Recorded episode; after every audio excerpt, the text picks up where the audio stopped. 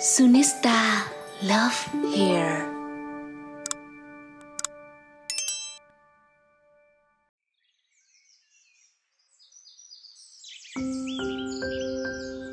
Xin chào, chúng ta đã đi qua tập 3 với chủ đề về khôi phục tự tôn hậu chia tay nếu ở giai đoạn này buộc chúng ta phải sử dụng lý trí nhiều hơn con tim, khiến bản thân bận rộn nhất có thể để quên đi cảm xúc tiêu cực. Thì ở giai đoạn tìm lại bình yên hậu chia tay này, bạn sẽ được khuyên là sử dụng con tim nhiều hơn lý trí một chút. Bạn sẽ phải liên tục lắng nghe con tim mách bảo rằng đâu mới là điều khiến bạn cảm thấy thoải mái nhất. Chúng ta cùng bắt đầu nhé bạn biết không, khoảnh khắc bình yên nhất không phải là nghe những bài nhạc êm dịu hay nghe tiếng cười đùa, cũng không phải là khoảnh khắc mà bạn thấy vui nhất, hạnh phúc nhất, mà đó là khoảnh khắc bạn nghe được nhịp tim của chính bản thân, cảm nhận được hơi thở đang dần lan tỏa trong thân thể và khoan khoái chìm đắm trong sự thoải mái của thiên nhiên. Bạn đã từng trải qua khoảnh khắc bình yên kiểu như vậy lần nào chưa? Mình thì nhiều lắm, cũng ở nhiều dạng luôn, không lần nào giống lần nào cả. Nhưng cái lần khiến mình ấn tượng đến tận bây giờ chính là lần đầu tiên mình cảm nhận được sự bình yên. Thấy không? Những lần đầu tiên luôn có một cái ma lực mạnh mẽ khiến chúng ta nhớ lâu đến như vậy đấy. Đó là năm mình học lớp 8 và mình là một trong những thành viên góp mặt trong đội tuyển giải toán trên máy tính Casio cấp huyện. Kỳ thi bắt đầu lúc 8 giờ, thì tầm 7 giờ mình và mọi người đã có mặt ở một trường cấp 2 thuộc thị trấn ở kế bên rồi. Hôm ấy là chủ nhật cho nên trường không có bất kỳ học sinh nào khác cả. Mình ngồi chờ dưới hành lang lớp học, xung quanh là mọi người nói cười, ôn bài cho nhau.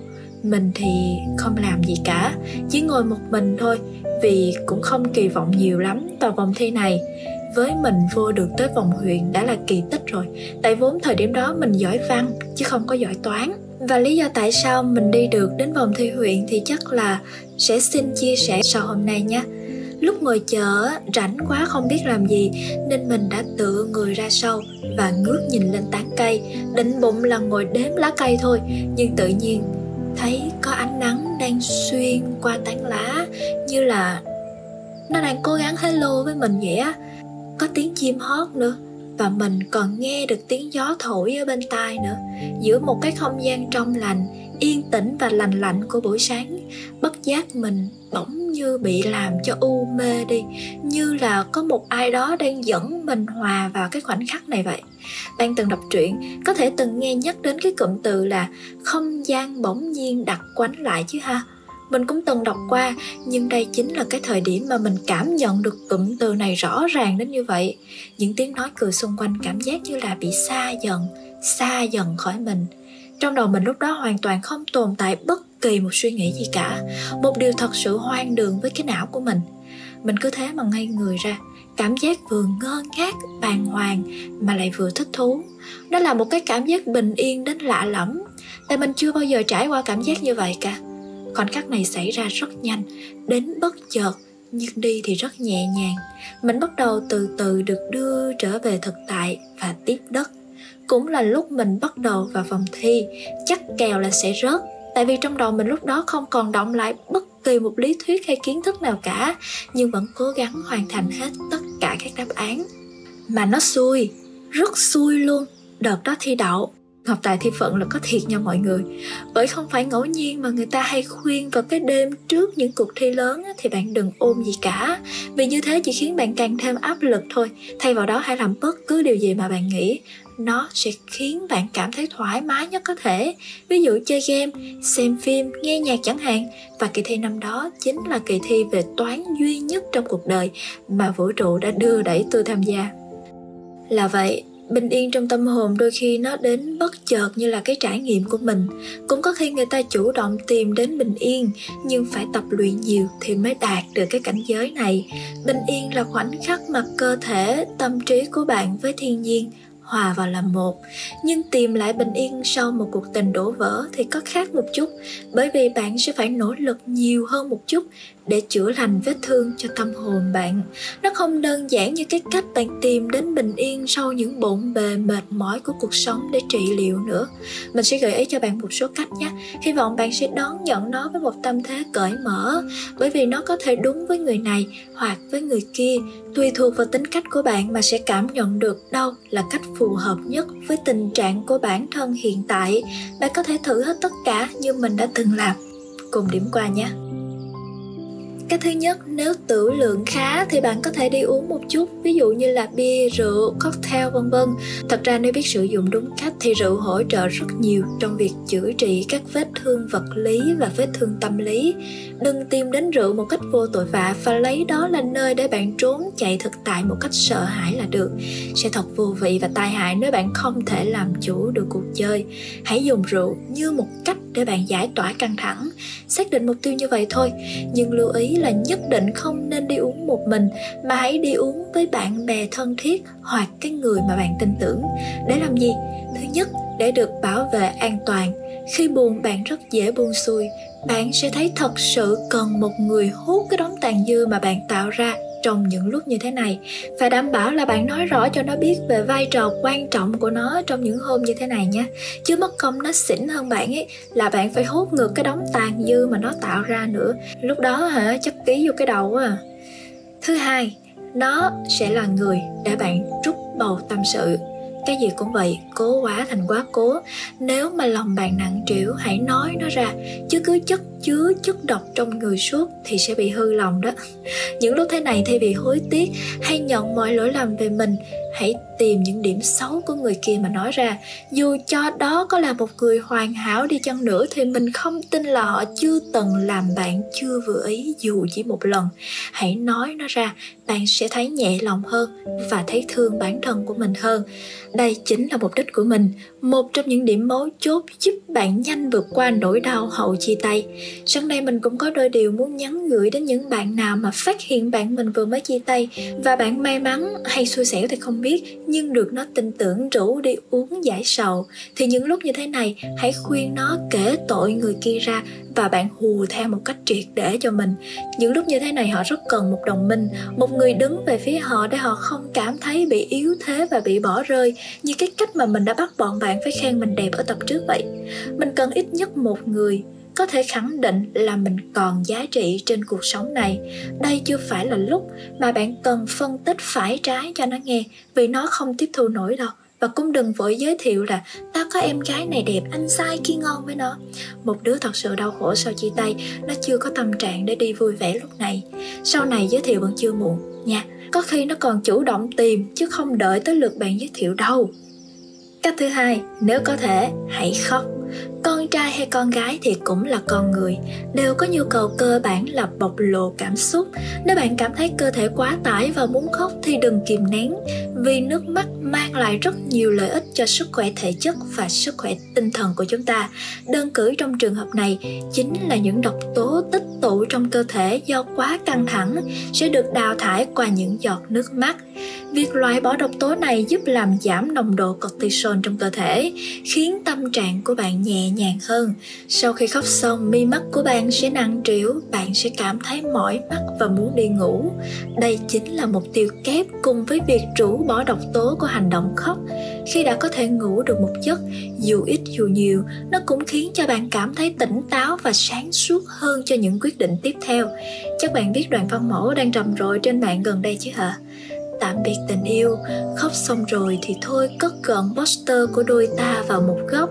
Mình tạm thời không nhìn mặt nhau nữa nhé. Mỗi lần nhìn thấy lại sợ tim đau hơn. Không biết mình có vượt qua cú sốc này hay không nữa. Dạ có, phải có chắc chắn phải vượt qua giùm, nha.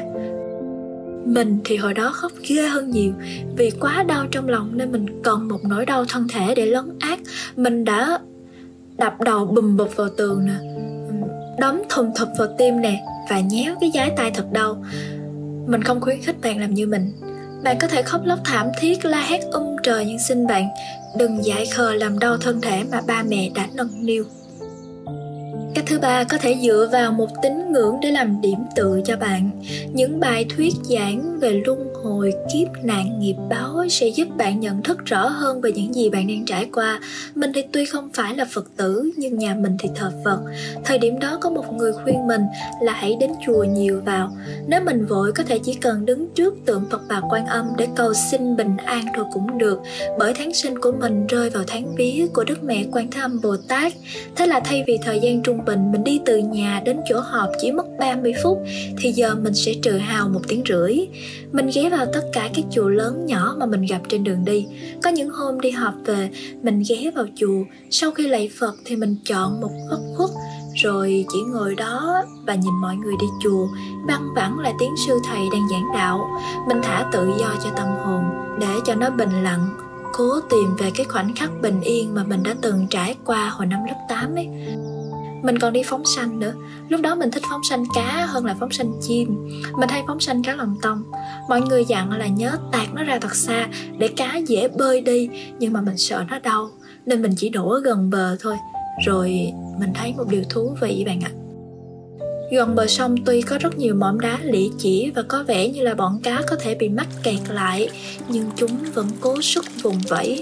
Cứ mỗi đợt gió thổi khiến cho sông gợn nước và dạt vào những cái mỏm đá thì sẽ đưa những con cá ra xa bờ hơn. Bất giác lúc đó trong đầu mình đã cổ vũ chúng như thế này.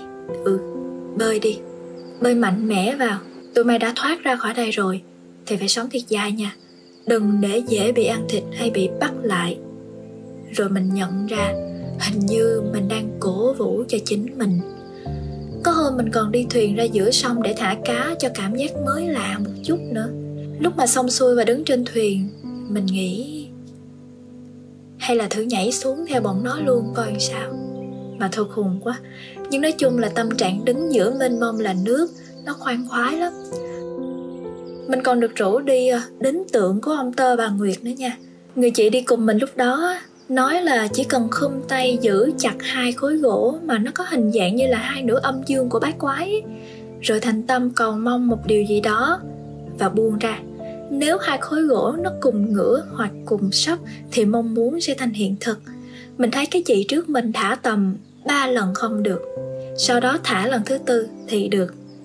Nghe chị kể ba lần đầu chị khấn cho chị vượt qua nỗi đau và quen được người mới quá tam ba bận tới lần thứ tư thì chị đổi lời khấn. Chị khấn là nếu không được á, thì cho chị quay lại với người yêu cũ đi. Trời má ơi thề. Lúc đó mình muốn đứng dậy đi về liền. Tại vì sợ sợ mình cũng như chị. Nhưng do tính tương đối tò mò nên cũng muốn thử xem sao. Mình đã khấn ba lần thỉnh cầu, mong được dìu dắt để vượt qua khoảng thời gian này khoảnh khắc lúc mà mình thả hai khối gỗ ra và thấy chúng cùng một mặt ngay lần đầu tiên là mình đã khuỵu xuống và khóc ngay tại chỗ. Trời, sao tôi lại có thể bánh bèo giữa cái chốn đông người như thế này được? Nhưng biết sao giờ mừng quá mà. Những lúc thế này á, việc bạn xác định rõ cái thứ gì đang làm phiền đến sự bình yên trong tâm hồn bạn là rất quan trọng. Với mình lúc đó là những cảm xúc tiêu cực khi đã xác định được rồi và có niềm tin là sẽ gạt luôn được nó đi á, đương nhiên là mình đã rất mừng. Hoặc bạn cũng có thể bật kinh hay bật các bài thuyết giảng để nghe. Có thể bạn sẽ hữu duyên tìm thấy một hướng đi nào đó trong đấy ấy. thời điểm đó, thật ra mình nghe vì giọng của các sư thầy khiến tâm của mình thấy bình yên, chứ không hẳn là để tâm lắm đến lời sư thầy giảng. Tại vì lúc đó mệt mỏi lắm rồi, mình không tiếp thu thêm được bất kỳ một cái gì nữa cách thứ tư là dành thời gian để bản thân thư giãn.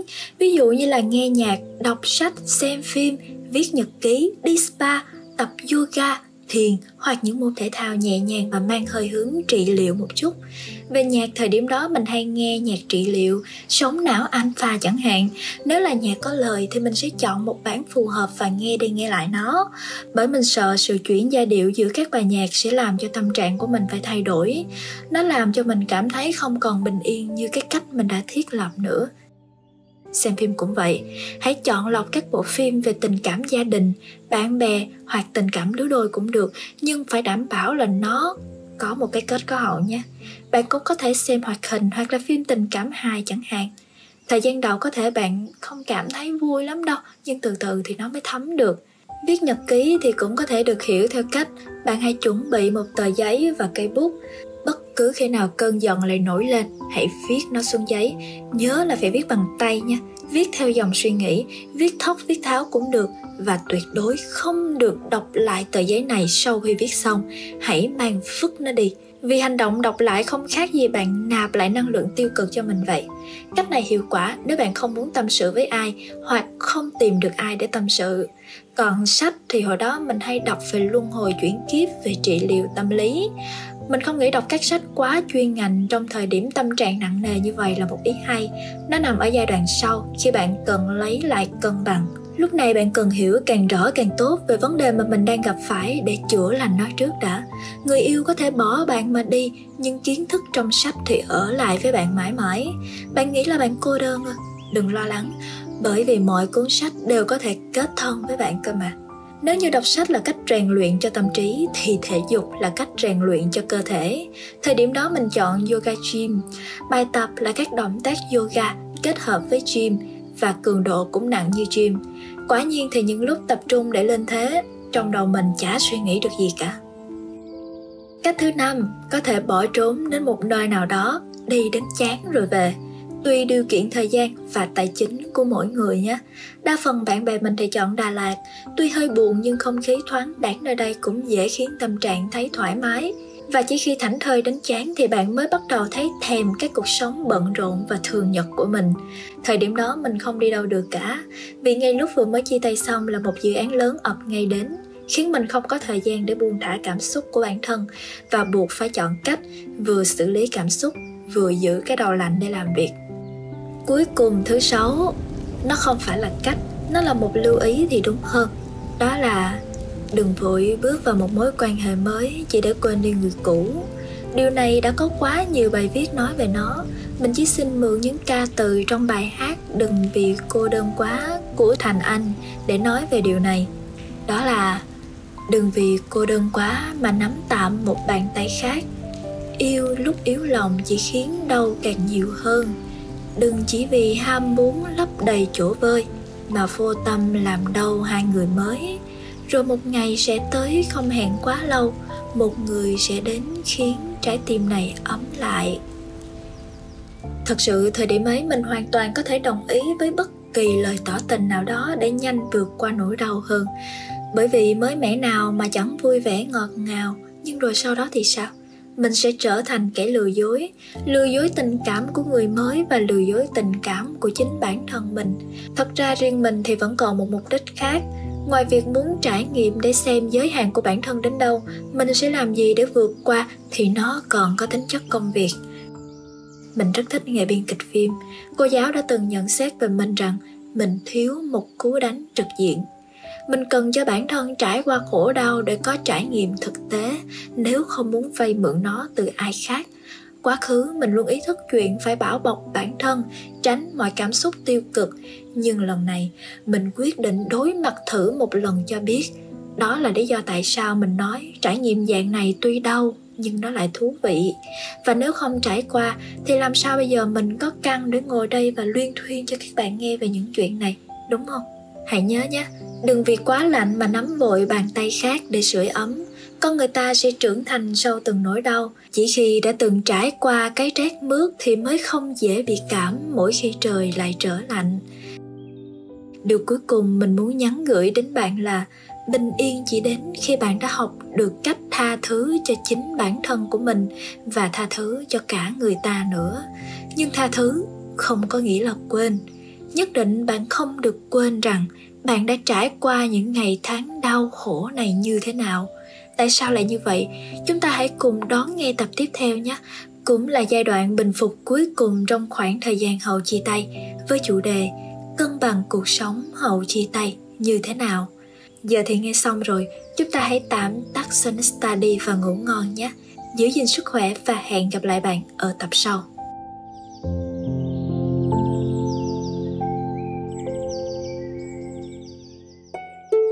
Sunista Love Here